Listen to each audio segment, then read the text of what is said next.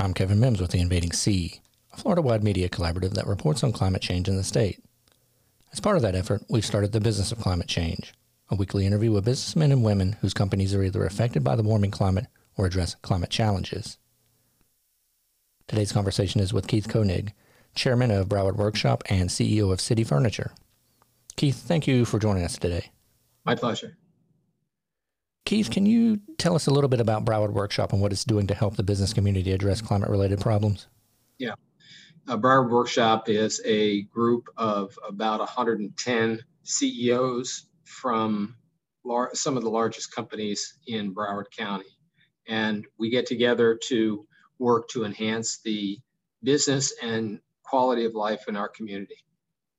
And what we're working on for the uh, climate change is that has become one of our key priorities. Um, and we're really addressing it from the economics of resiliency and the economics of climate change. And business people might disagree or not on science related issues, but we all totally agree that there are business and economic issues related to climate change and we need to address them. Keith, what are some of the most critical concerns businesses in South Florida have with regard to climate change? How are they working to solve them?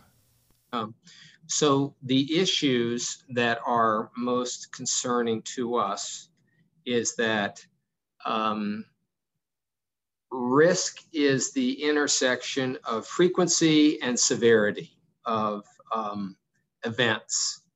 And the insurance underwriters around the world are looking at South Florida and recognizing that we're a dangerous place as we continue to build on coastal uh, in a coastal region. So the message we're getting from them is if you don't do anything about it over the next few years, you run a grave risk of having your flood insurance costs go up as the government will have less appetite to underwrite those flood losses. You'll have property insurance costs going up. And most risky of all is if uh, lending lenders like banks, et cetera, portfolios start being looked at from a risk standpoint regarding climate change, we may see a um, change in the environment of uh, 20 and 30 year mortgages. And that could be nothing short of catastrophic.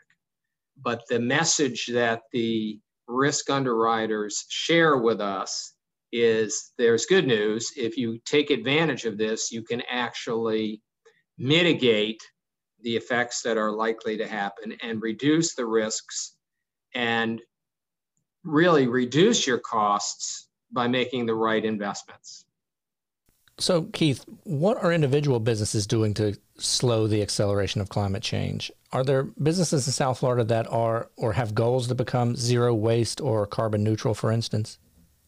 Well, yeah, I think many of us are, are in fact, our company, City Furniture, has made a 2040 uh, uh, carbon neutral pledge. And uh, we've done certain things like move our entire fleet to compressed natural gas.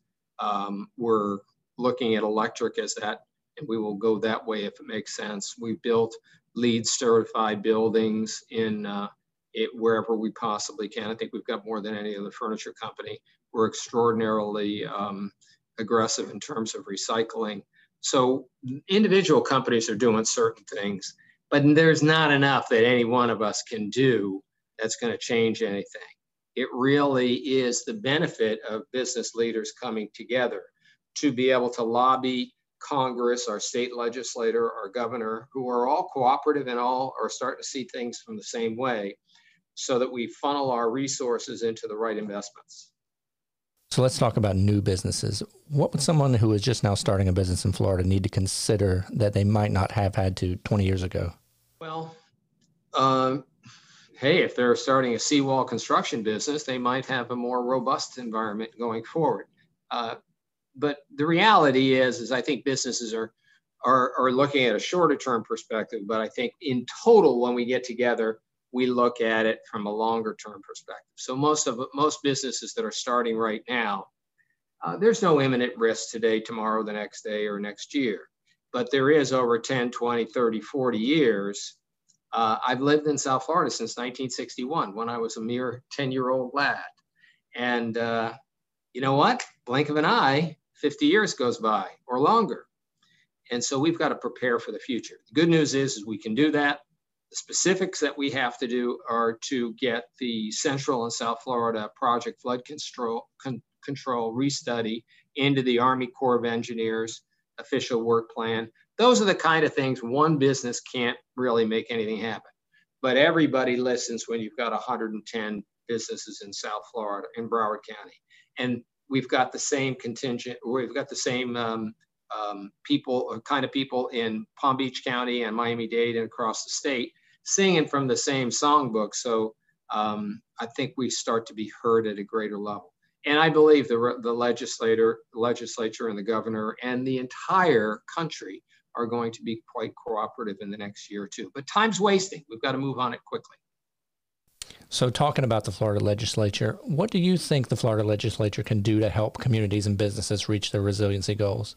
Well, first, it starts with a plan.